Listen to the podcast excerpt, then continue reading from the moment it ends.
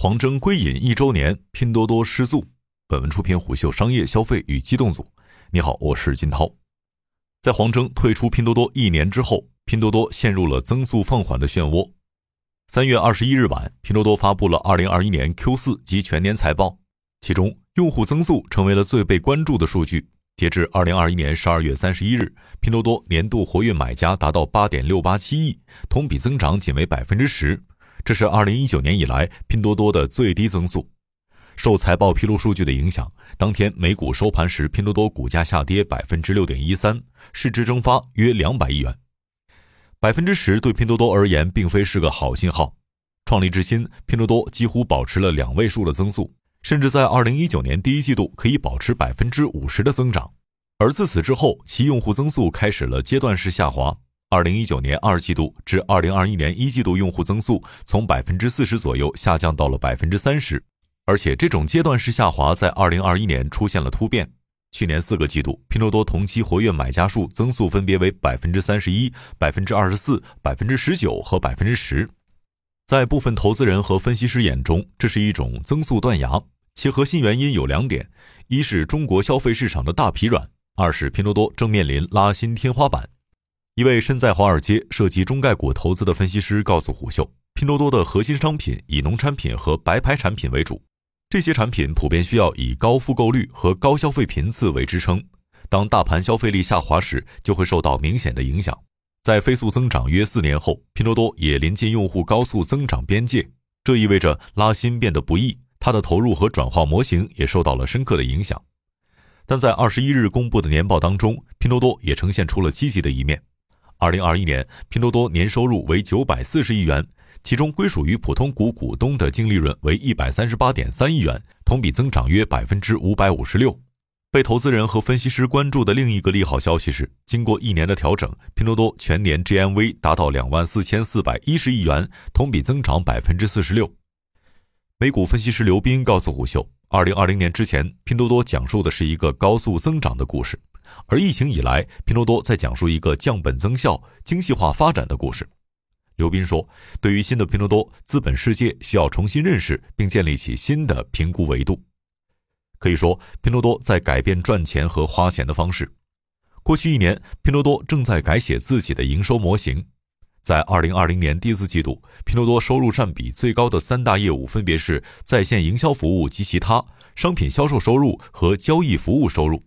而在二零二一年第四季度，拼多多的收入结构恢复到了以在线营销服务及其他和交易服务收入两大板块为主的模式。从金额上，我们能够进一步感受到这种变化。二零二一年第四季度，拼多多商品销售收入仅为八千一百七十万元，同比下滑百分之九十八。在拼多多的生态当中，商品销售收入以百亿补贴自营为主，而多多买菜是拼多多发力下沉市场社区电商业务的关键项目。由于二零二一年国家和地方政府陆续出台或落实了围绕社区电商业务的多个监管新政，社区电商正在迎来退潮。美团、京东、阿里都从二零二一年第四季度开始收缩相关业务线，部分大厂甚至开始优化社区电商业务线人员。拼多多的财报透露出一个清晰的信号，是在社区电商业务上，拼多多也已经开始调整。相比于一年多前。多多买菜被寄予厚望，成为新发展引擎的期许。眼下的多多买菜或将更为务实的发展。整体来看，拼多多正在回归基本盘，并深耕优势域。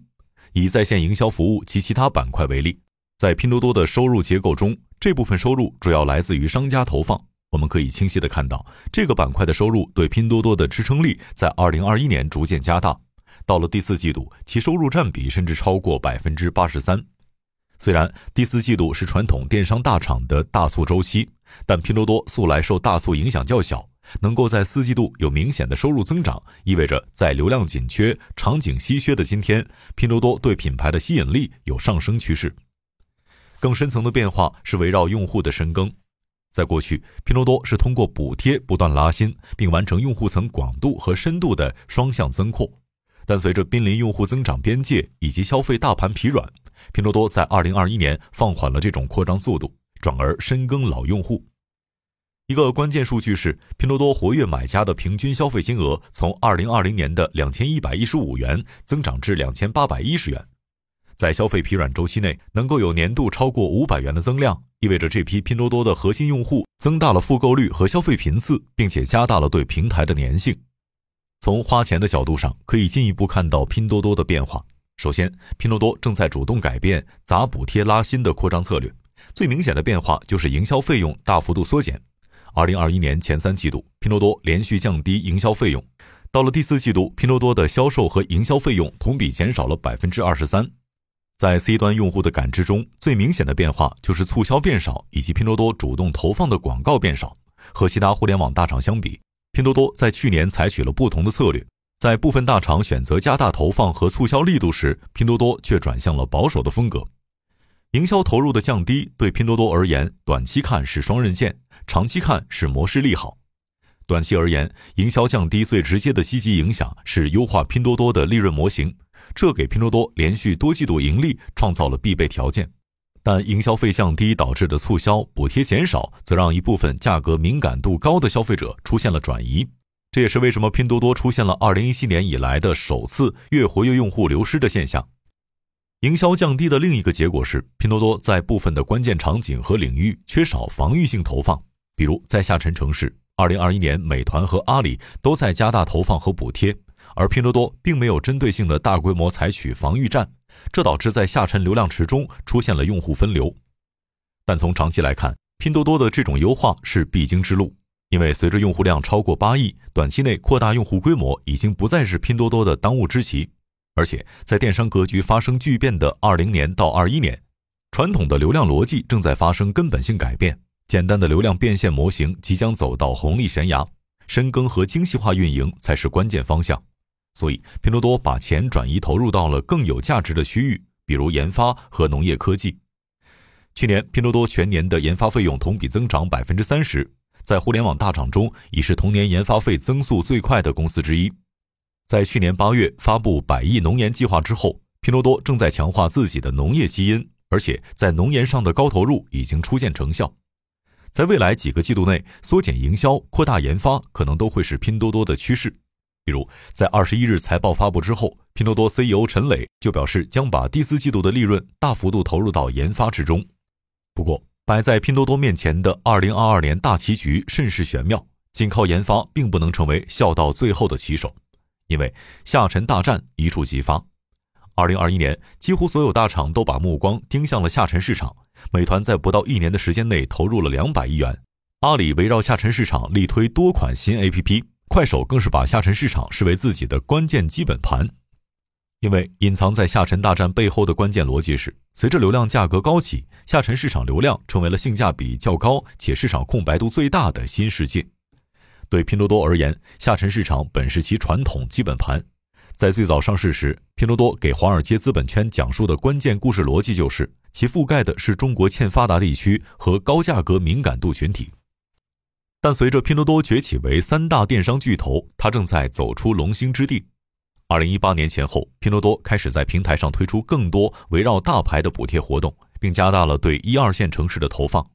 积极的结果是，二零一八年拼多多以用户量第一的电商平台身份一时风光无限。但也有业内人士认为，更广泛的覆盖度也会让互联网平台失去聚焦。二零二零年之后。阿里、京东、美团推出的针对下沉市场的产品开始强化聚焦，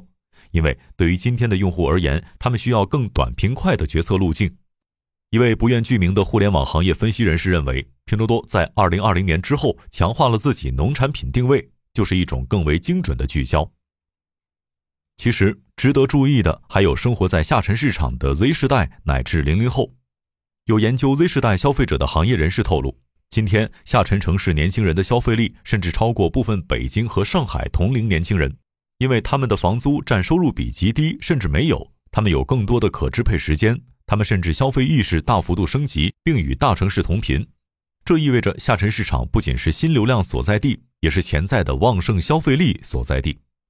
但隐藏在下沉市场年轻人崛起背后的关键逻辑是：这代消费者到底需要怎样的电商产品？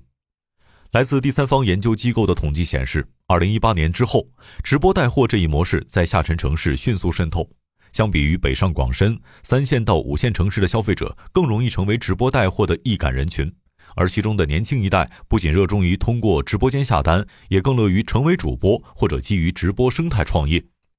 与此同时，为了围绕下沉市场年轻人群，电商圈已经出现了另一种品类升级。以宠物和玩具为例，在四线城市市场，白牌宠物用户已经成为了最热的风口之一。和前几年追求极致低价的消费人群并不相同，今天的消费者开始追求便宜好物。这也是为什么大厂开始寻求和一些优质代工厂合作，并生产出低价高质的白牌产品。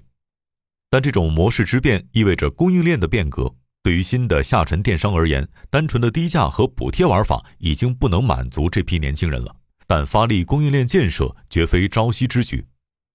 也有国际知名化妆品集团中国区营销洞察负责人告诉虎嗅，二零二零年之后，大牌化妆品在下沉市场的销量增速明显，下沉市场的消费升级已经是明显趋势。因此，出现的关键问题是：大牌到底是选择有下沉和性价比心智的电商平台，还是选择有更高口碑和品质心智的电商平台？摆在拼多多面前的正是这样一个正在发生巨变的下沉江湖。眼下，拼多多需要在守住基本盘的前提下，尽快完成转型。一方面，在下沉市场，拼多多需要夯实基于农产品和优质白牌的市场影响力。另一方面，要迅速围绕下沉市场的变化以及年轻人群的崛起迅速进化。其实，这场进化已经悄然开始。今年二月，拼多多在 APP 底部增加了多多视频，这被视为拼多多发力短视频和直播业务的关键信号。据悉，拼多多还推出了拼多多达人直播二零二二超星计划，希望借此吸引更多站外或生态内诞生的腰部及头部主播。有熟悉拼多多的知情人士告诉胡秀，二零二一年公司内部已经洞察到了很多下沉市场年轻用户的新消费趋势，拼多多也针对这些趋势做了产品升级。